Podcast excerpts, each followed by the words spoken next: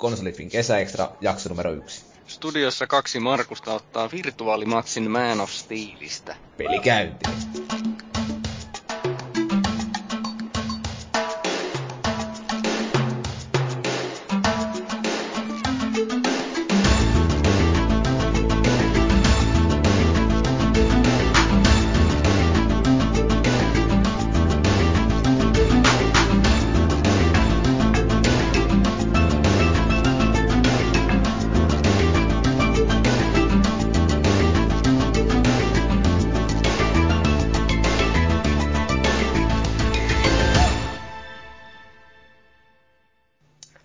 Oikein käyntiinkin. Peli käyntiin. Ainahan sitä täytyy laittaa Jyrin kunniaksi, kun se on näin hieno fraasin meille keksinyt. Joo, vaikka Konsolifin podcast onkin kesälomalla tällä hetkellä, niin se ei kuitenkaan tarkoita, että täydellistä radiohiljaisuutta pidettäisiin.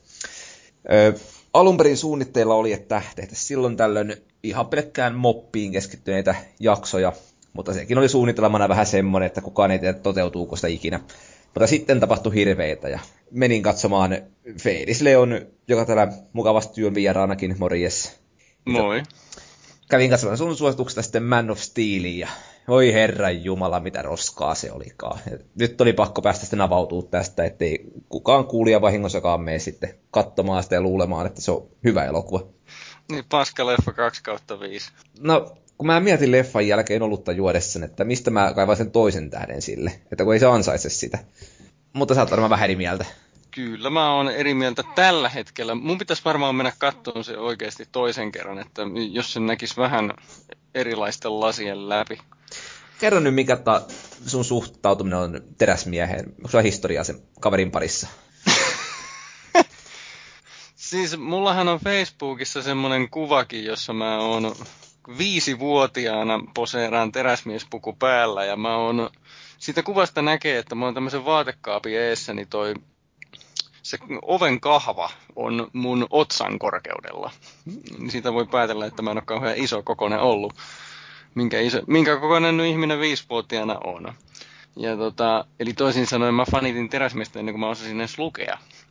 Ja tota, siitä sitten eteenpäin. Mä, mulla oli ensinnä vhs kaikki teräsmieselokuvat, sitten ne oli DVD-nä. Itse asiassa mulla on varmaan kolme eri versiotakin niistä. Sitten mulla on yksi kappale sitä Superman Returns-leffaa ja sitten tämä uusi on nyt käyty kertaalleen katsomassa. Oliko se Returns, joka tuli viitisen vuotta sitten, joka floppasi aika täydellisesti? Joo. Joo, siis se oli kolme kertaa, kun mä sen katsoin ennen kuin mä uskalsin tunnustaa, että se on paska. Mä kävin sen leffassa katsomassa silloin, kun tuli, ja nyt yritin eilen muistella, että mikä siinä oli niin huonoa, mutta en kuin nyt muistamaan. Mutta se vaan jäi sitä fiiliksestä, eihän siinä ollut mitään hyvää. Mutta, mutta siitä päästäänkin nohevasti tähän Man of Steeliin, jossa nyt on sentään se hyvää, että onhan se niinku visuaalisesti hemmetin näyttävä. Ja, se, että ja lentä, kun... lentäminen oli hienoa katsoa, eikö vaan? No siis ekat kolme sekuntia sen jälkeen. Se oli niinku aika nähty.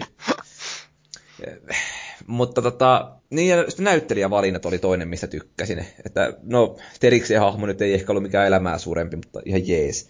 Mutta tota se, että kun Russell Crowe ja mitä kaikkea sen olikaan, niin... Kevin Costneria. Ja... Kyllä, että ollaan niin aika asian ytimessä. Kenet sä olisit halunnut siihen teräsmieheksi? Mä, mä nimittäin rupesin miettimään, että kuka siihen olisi sopinut, siis semmoinen, joka nyt ei ole ihan tuntematon, niin mulla ei oikeastaan edes tullut mieleen ketään, että e, ei mullakaan suuri suosikki ollut se Henri Kavilli, mutta se oli ehkä vähän niin kuin paras tarjolla ollut, tuntuisi vähän siltä. Joo, ei mulla ole ketään sellaista niin kuin jonka se erityisesti halunnut nähdä siinä, mutta lähinnä vaan se, että tämä nykyinen, niin ei se oikein niin kuin loistanut siinä millään muotoa. Et se nyt veti ihan hyvin ja tavallaan sopi tommottena vähän niin kuin pintapuolisen näyttelijä, että se pintapuoliseen hahmoonkin, että ei tarjonnut niin kuin elämää suurempaa tulkintaa siitä. Tai yksiulotteiseen tai maksimissaan kaksiulotteiseen hahmoon. No kaksi d mä kävin katsomassakin sen, että... että... Kyllä, joo, kannetti. Ei se 3D ollut mitenkään. Joo, no mä en tee 3Dtä pidä elokuvissa juuri minä muutenkaan, niin se on aika, aika selkeä valinta aina. Ei sitä viiti ylimääräistä maksaa. Johtuuko siitä, että sä joudut pistämään rillit toisten rillien päälle? No se oli aiemmin niin. Nykyään on piilolinsit, se ei ehkä olisi näin ongelma. Mutta tota, kyllä vieläkin niin kuin mutta tulee vielä päänsärkyä sitä 3D-efektistä. Huomas, kun pelas aikanaan Resident Evil 5 muistaakseni kokeilin 3D, ja niin tuli saman tien päänsärkyä.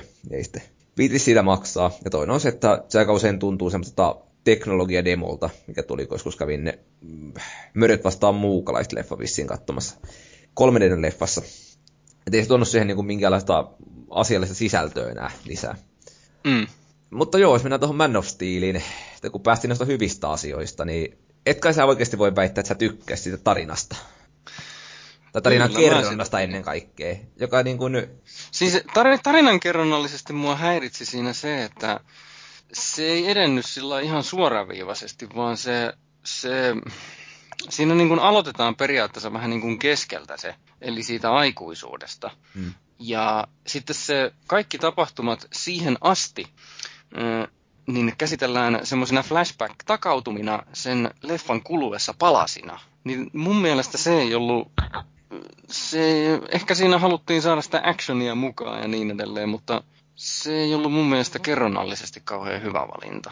No mä taas tavallaan itse siitä niinku tykkäsin, että siinä mentiin kuitenkin sillä muotoa, että tota, kohdat näytettiin siinä kohtaa, kun se sopi siihen leffaan. Eikä ollut semmoista, alussa näytetään hajanainen pötkö eri, erilaisia kohtauksia, jotka sitten jotenkin liittyy myöhempään tapahtumaan, jos liittyy.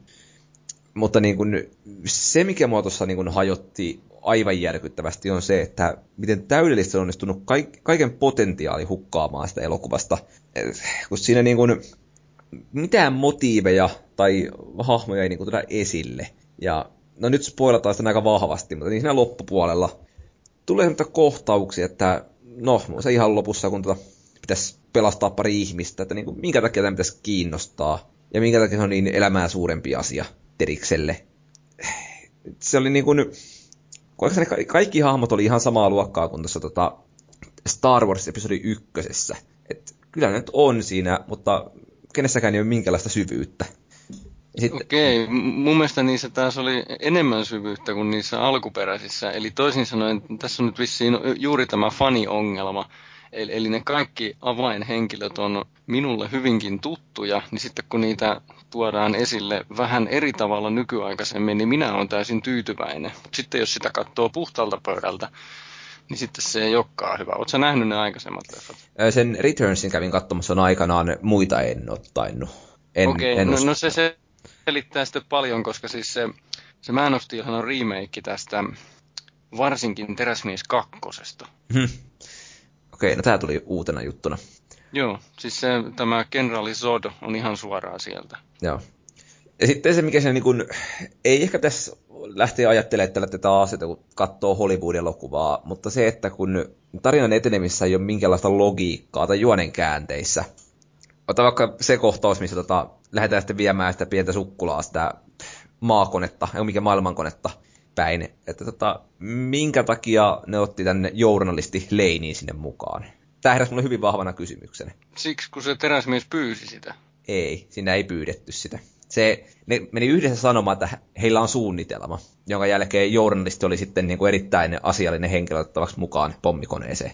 Se, hei, se oli siitä, kun sehän meni siellä, siellä Pohjoisnavalla, niin se stalkkaili sen Clark Kentin perässä sinne alukseen, niin sillähän oli se se joku kynä? No joo, se oli antanut se siitä ollut? No kyllä ja ei. Sillä oli se kynä, koska Teris antoi sen kynän sille. Niin. Mutta, mutta ei siinä ole mitään sen suurempaa syytä, että miksei sitä voinut antaa jollekin amidaali, amidaalille sinne koneeseen mukaan, joka oli se niin valmiiksi pätevyytensä takia. Tai siinä on Hollywood-juttu, että pitänyt saada joku hölmöhenkilö mukaan jonnekin, niin vähtetään jostain logiikasta. Öö, se dialogi. Nyt, nyt tulee sitten aika niinku rumia sanoja, mutta sehän oli siis, siinä oli semmoisia kohtauksia, jotka olisi ollut niin kuin huonoja jopa videopelien tasolla. Etenkin siinä lopputaistelussa, kun tota, se, miten se meni niin kuin sanatarkasti, kun tämä Zod toteaa vaan, että öö, joko sinä kuolet tai minä kuolen. Tota tällaista. Tämmöinen oli se Joo. fraasi. Ja Joo. tulee semmoinen olo, että hetkinen, mit, mitä hemmettiä. Kuka sanoo tolla tavalla? Se sanotaan siinä sen takia, koska, tota, koska siinä halutaan ilmeisesti oikeuttaa se, että minkä takia se teräsmies tappaa sen siinä lopussa. Koska sehän on tämän teräsmiehen hahmon hyvin vastaista, että se tappaa yhtään mitään. Mutta sehän tappoi sen sen takia, että ne ihmiset olisi kuollut muuten. Ei sen takia, että se olisi tappanut sen sen kommentin takia. Okei, voihan se kai noinkin, noinkin tulkita. Niin, no, niinhän siinä leffassa näytettiin, että, että se nyt vaan pidätteli sitä siinä, siinä ja tappoi siinä kohtaa, kun laserikatse olisi osunut, osunut näihin janttereihin. Se seinää vasta niin, oli ja sitten sit se olisi tappanut sen siinä myöhemmin todennäköisesti, jos se ei olisi siitä sen tehnyt. Mutta ei, siis, ei toi ole niinku mikään oikeutus sille, että dialogi saa olla karmasevaa jöötiä tai edettäisi edes ala-asteikäinen. Et, ja nyt niin kuin, tähän antaa vähän noottia Christopher Nolanille, joka on taisi tuottajana tässä leffassa nyt, että jotain jäämäjuttuja, mitä ei saatu Batmaneissa käytettyä. Se rovottiin sitten terikseen. Mutta yksi, onko se viimeinen pointti, mikä sitä pitää sanoa, niin mikä oli positiivinen yllätys, se, että missään kohtaa ei tainnut jenkkilippulia hua taustalla silleen sankarillisen eeppisesti, toisin kuin jossain hämähäkkimiehissä on ollut, että tämä menee lipun eteen poseeraamaan ja kansa villiintyy. Vissiin ajattelin, että, vissiin ajattelin, että se on liian tota, kliseistä, nimittäin siinä, siinä alkuperäisessä Teräsmies 2 elokuvassa on ihan sillä, että torvet törähtelee ja Teräsmies lennättää ton, ton tähtilipun niin valkoiseen taloon ja sitten presidentti tulee sanomaan sille, että world is safe, thanks to you Superman. se on niin vielä härskimpää. Ja sitten muistaakseni teräsmies vastaa, että sorry for being away for so long. I will not let you down again. Ja sitten katse siirtyy tähtilippuun ja torvi törisee. Joo. Kyllä mä tuota, että kakkosessa tai viimeistään kolmosessa, niin jossain kohtaa se viittasti hajoaa käsiä tai joutuu laittaa paniikkiratkaisussa jonkun jenkkilipun selkään, se lähtee sen kanssa lentämään, niin siinä no voidaan sitten kompensoida. Mä toivon, että ne saa aikaiseksi tämän elokuvan muotoon tämän taistelun Doomsdayta vastaan, joka muuten tässä sarjakuvassa on ainoa, joka on tappanut teräsmiehen. Se olisi hieno nähdä elokuvana. No kai ne sen kakkosen tai kolmosen keksii. Onko se nyt oikeastaan muita? Luthor tietysti on varmaan tulossa, mutta ketähän muita ne se keksii vielä.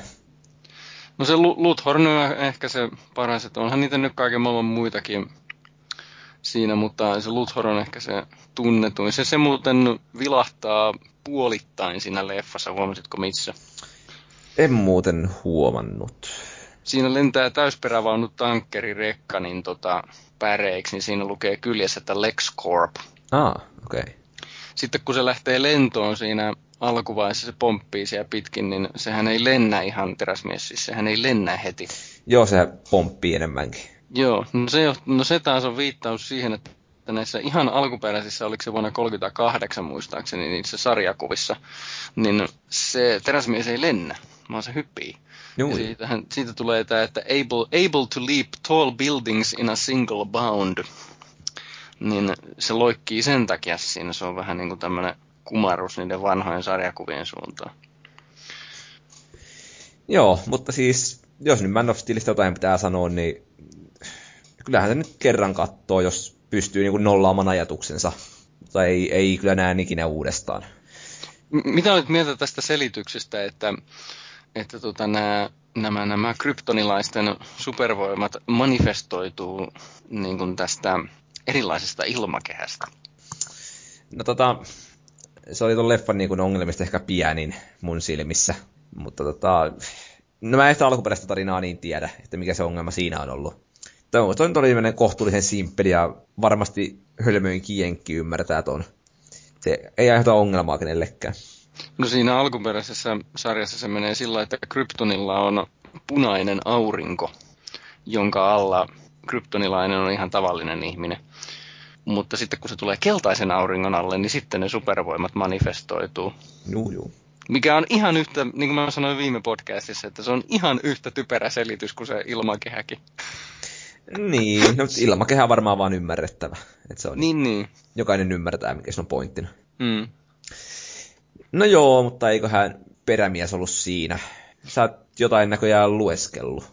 Joo, mutta no, mä voisin päättää tämän Man of Steel-väitöksen Aha. tässä, että, että tota, mun täytyy ihan oikeasti mennä se nyt katsomaan uudestaan, koska nyt kun tässä vertailtiin kokemukseni, vaikuttaa hyvin vahvasti se, että kun mulla oli tämä vahva vahvat pohjatiedot ja vuosikymmenien fanituspohjalla, niin se avautui se tarina ihan toisella tasolla. Voidaan sanoa, että se on, sehän on elokuvalle huono homma, jos ei se avaudu täysin sellaiselle, jolla ei ole pohjatietoja. Niin, en mä tiedä voidaanko puhua avautumisesta niinkään, mutta se, että jos siinä jokainen ratkaisu vaan tuntuu typerältä ja epäonnistuneelta, niin se on joku ongelma. Se on näköjään IMDBssäkin alle kasille. Kasi on tällä hetkellä arvosanana ja siinä on kuitenkin alkuhype varmaan aika vahvana. Että eipä se nyt häävejä pinnoja näköjään saanut keneltäkään. No jotain kasia mäkin olisin varmaan sille antanut. Joo. No, mene katsomaan uudestaan ja kerro sen jälkeen, että mm, haittaako nämä ongelmat uudella kerralla. Mä voisin tehdä juuri sen. No niin. No mitäs tämä Witcher-kirjallisuus? Niin, mä puhuin tästä, tästäkin puhuin tuossa edellisessä podcastissa myös. Eli neljäs Witcher-kirja on nyt tota, tullut ja mä oon nyt kohta lukenut sen kokonaan. Ja kun se kolmas kirja oli tosiaan semmoinen, että siinä lähinnä dialogin keinoin selvitettiin sen kyseisen fantasiamaailman poliittinen tilanne ja minkälaisia jännitteitä eri ryhmillä on siinä ja niin edelleen ja muuta, niin tässä neljännessä kirjassa niin se alkoi tämmöisellä politiikka-läpätyksellä näin, mutta sen jälkeen, oh my god, on, sitten onkin tapahtunut niin tottavia, että mä en meinannut kun oli tottunut semmoiseen rauhalliseen kehittelyyn puolentoista kirjan ajan, niin sitten yhtäkkiä tapahtuu niin kuin oikein kunnolla yhtäkkiä, niin mennyt perässä pysyä lukiessa, että kun siinä tapahtui niin hirveästi. Plus sitten vielä se, että välillä se tuntuu siltä, kun tuota puhelinluetteloa lukisi. Siellä vilistää niin kuin hurjasti nimiä ja paikkoja, mutta kun vaan osaa lukea sitä oikein, ettei niin kuin jää, jää märehtiin niitä nimiä niinkään, niin se edelleen on ihan nautittavaa lukemista. Mutta mut se, mikä siinä on ehkä mielenkiintoista, on, on se, että tämä Witcher-tarinoiden keskushahmo on tämä noituri Geralt Rivialainen, niin tässä neljännessä kirjassa se ei oikeastaan olekaan ollut päähenkilö, vaan se on lähinnä semmoinen merkittävä sivuhenkilö, joka roikkuu siellä laitamilla. Et se on niinku ollut mielenkiintoista. Ja mä olen täysin varma, että se sama tarina jatkuu vielä viidennessäkin kirjassa. Mulla on nyt vissiin 20 sivua vielä jäljellä sitä kirjan lopusta ja se tarina on vielä ihan kesken. Liittyykö se tarina mitenkään niihin peleihin vai onko nämä niin kuin täysin erillisiä paketteja? Kyllä se peleissä on erillinen tarina, mutta siinä on myös paljon samaa. Että, että tämä, nämä pelit on innottunut nimenomaan tästä poliittisesta asetelmasta, joka tehdään selväksi tässä, tässä, tässä kolmannessa kirjassa, eli tässä edellisessä kirjassa. Ainakin tämä Witcher 2, niin pieni spoileri, mutta se muistaakseni päättyy siihen tilanteeseen, kun etelän Nilfgaard hyökkää pohjoisten valtakuntien kimppuun niin se hyökkäys tapahtuu juuri tässä, tässä neljännen kirjan alkupuolella. Kuuluuko mitään? Kyllä toi kuuluu, joo. Onko tota, sanoit, että periaatteessa niin puhelinluetteloon, niin tota, tai sieltä niin kuvaillaan hirveän tarkasti, niin onko se niin kuin tyyliltään hyvin pitkälti samanlaista kuin noi Taru Sormusten herrasta kirjat, koska niissähän on niin kuin paljon semmoista no, yleistä niin kuin sitä maailmankuvailua. Ei se, ei se niin puisevaa ole. Siis mun mielestäni toi on niin kuin, mä lukisin Any Day mieluummin noita Witcher-kirjoja kuin Sormuksen herraa. Siis molemmilla on paikkansa maailmankirjallisuuden historiassa ja niin päin pois, että en mä sitä vähennä, mutta siis lukukokemuksena noin Witcher-kirjat on huomattavasti parempia. Ja näähän on romaaneja nämä kaksi. Ne kaksi ensimmäistä on novellikokoelmia ja nämä kaksi jälkimmäistä on sitten yhtä ja samaa isoa romaania.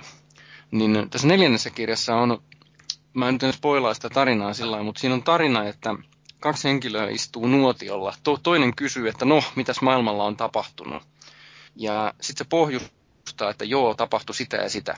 Seuraava luku on, kun se tarinallisesti on se kyseinen episodi, minkä se pohjusti siinä edellisessä luvussa. Sitten istutaan taas nuotiolla, puhutaan jotain muuta, ja sitten se kertoo niin kuin toisen tarinan taas. Et siinä on semmoisia tämmöinen episodimainen rakenne tulee jonkun verran ilmi näissä romaaneissakin myös. Että se semmoinen novellikirjailijan tausta tulee, näkyy siellä aina välillä. Onko se siirtymä novelleissa sen perinteisempään kerrontaan, niin onko se niin kuin mitenkään luonteva se loikkaus? Vai onko se muuttunut se sarja niin kuin selkeästi siinä samalla? No, Öö, ei mun mielestäni mitenkään erikoisesti. Ehkä lähinnä käytetään vähän enemmän perusteellisemmin aikaa niihin oleellisiin henkilöihin, kun se siirtyy romaaneihin. Ja no okei, okay, romaaneissa ei ole sitä noiturien leipätyötä, eli sitä hirviöiden metsästystä, mikä taas on oleellista näissä alkupään novelleissa. Hmm. Mutta tuntuuko se siirtymä sellaisella, että se on tehty niin kuin sen Witcher-universumin takia, vai onko se semmoinen teennäisempi, että se on vaan niin päätetty jossain kohtaa, että novellit saa nyt riittää?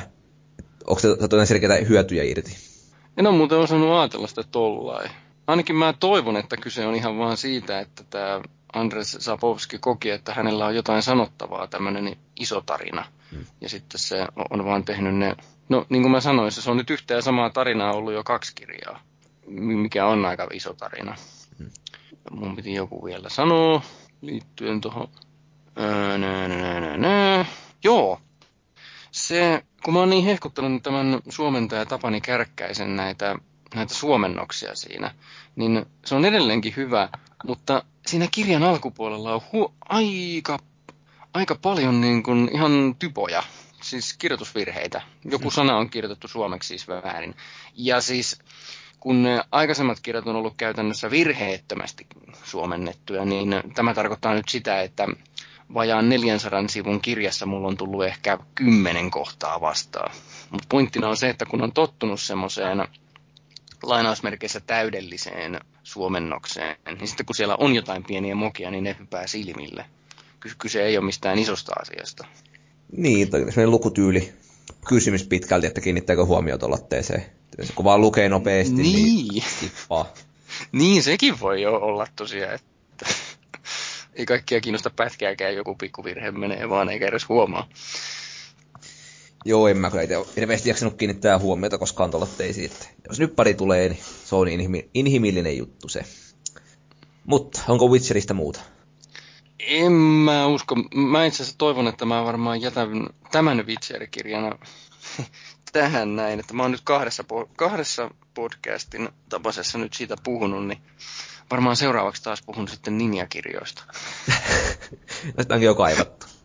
Eikö sä joku pyytänyt foorumilla, että sun leffa- ja kirjallisuusnurkkaus tehtäisiin niin kuin Joo, kirja, kirjakorneri vakituiseksi, vai mi- miten se sanamuoto meni? no, se on nyt. Sun pakko olla tästä lähteä joka ikinen viikko mukana näissä.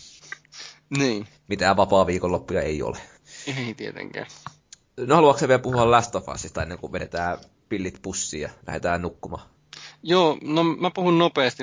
Usistahan on hehkutettu joka suunnassa, niin mä yritän nyt vähän, vähän toisenlaista näkökulmaa. Eli tässä meidän podcastissa, joka oli live-kastike viimeksi Pre-E3, niin tämä Tontsahan sanoi, että, että se alku on erittäin vaikuttava, niin kuin parasta pelissä ikinä, siis todella, todella vaikuttava. Niin mä pelasin sen nyt itse, niin se on hyvä, se on vaikuttava, mutta mä luulen, että se syy, miksi se oli supervaikuttava Tontsan mielestä, on se, että hän on itse isukki ja hänellä on tytär nimenomaan. Siinä alussa siis on isä ja tytär, sen enempää, spo, enempää spoilaamatta, mutta mä, mä väitän, että se on vaikuttava ollut Tontsalle juuri tästä syystä. By the way, Man of Steelin alku, jossa tämä Jor-El, kun se mikä edeltää se, että se lähettää sen poikansa eli teräsmiehen maahan, niin tota, mä, kun mä kävin kaverin kanssa siis sitä katsoa, niin, niin, niin, se sanoi, että tämä, tämä, mun, tämä mun kaveri kesken leffan, että tämä on erittäin voimakasta katsottavaa, kun ne, että hän samaistui siihen Jor-Eliin, siihen isään, ei siihen teräsmieheen. Mä vaikka tykkäsin siitä, että siinä oli Russell Crowe, niin se oli niinku hieno sen takia. Eipä, niin. ei, ei paljon niinku muuten. Tosiaan oli se leffan parasta antia, ihan alkuosuus. Mutta vielä Usista tämä, että sehän on K18, mutta tota, mun mielestäni ei siksi, että se on, että siinä on väkivaltaa, vaan, tai tissejä, vaan se, että ne teemat on, ne on semmoisia henkilöpainotteisia ja tämmöisiä aikuismaisia ja raskaita ne, että mä väitän, että jo, jos tollasta, jos tuota pelaa joku 12-vuotias, niin ei se välttämättä, se saattaa kokea se jopa tyllysänä. Koska aika paljon siinä niin kuin kävellään paikasta toiseen, hiiviskellään, keskustellaan ja sitten on pieni väkivaltapätkä ja taas keskustellaan ja hiivitään. Ja, et se voi kokea jopa tylsäksi, jos, jos niin kuin vaan hakee jotain Call of Duty-toimintaa.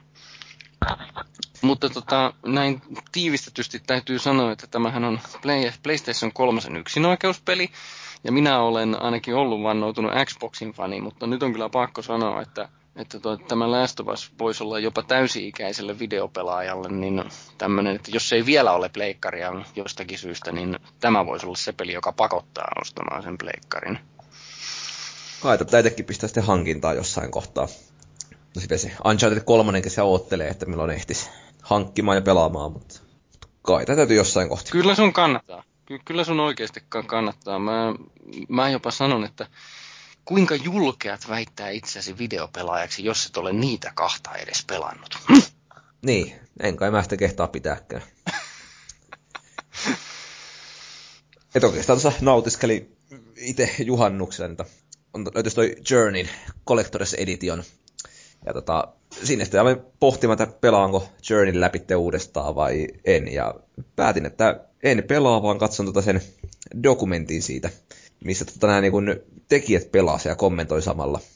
Ja se oli oikeastaan niin kun, äärimmäisen nautittava kokemus sekin. Et paljon sai kuulla uusia juttuja sellaista, mikä niin kun, mitä ei ehkä itse ollut huomannutkaan, sitä pelin lisäjuttuja. Ja samalla kuitenkin sai nauttia sitä miljöistä, mikä siinä oli.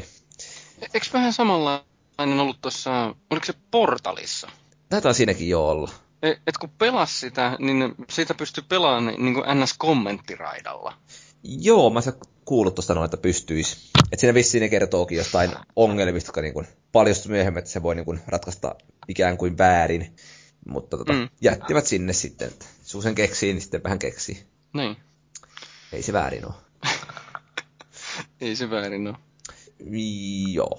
No, kai mä tämmöisen tilauksen. Ei auta itkumarkkinoilla. Oliko muuta hehkutettavaa vielä Last of Usista vai? Joo, on, mutta ne kaikki on just tätä perinteistä, että hirveä hieno grafiikka ja blä blä blä, siis kaikkea tämmöistä, mitä, mitä saa varmasti muualtakin lukea, niin mm. ei oikeastaan, että mä halusin nämä muutamat näkökulmat tuoda tähän. Ja nimenomaan juuri se, että kyllä se on pelaamisen arvoinen. Selvä juttu. No onko jotain hassuja viimeisiä sanoja vielä ennen kuin... Ää, kiitos Krista Kosonen, kun olet niin ihana. No mä leikkaan ton nyt kyllä pois tästä näin.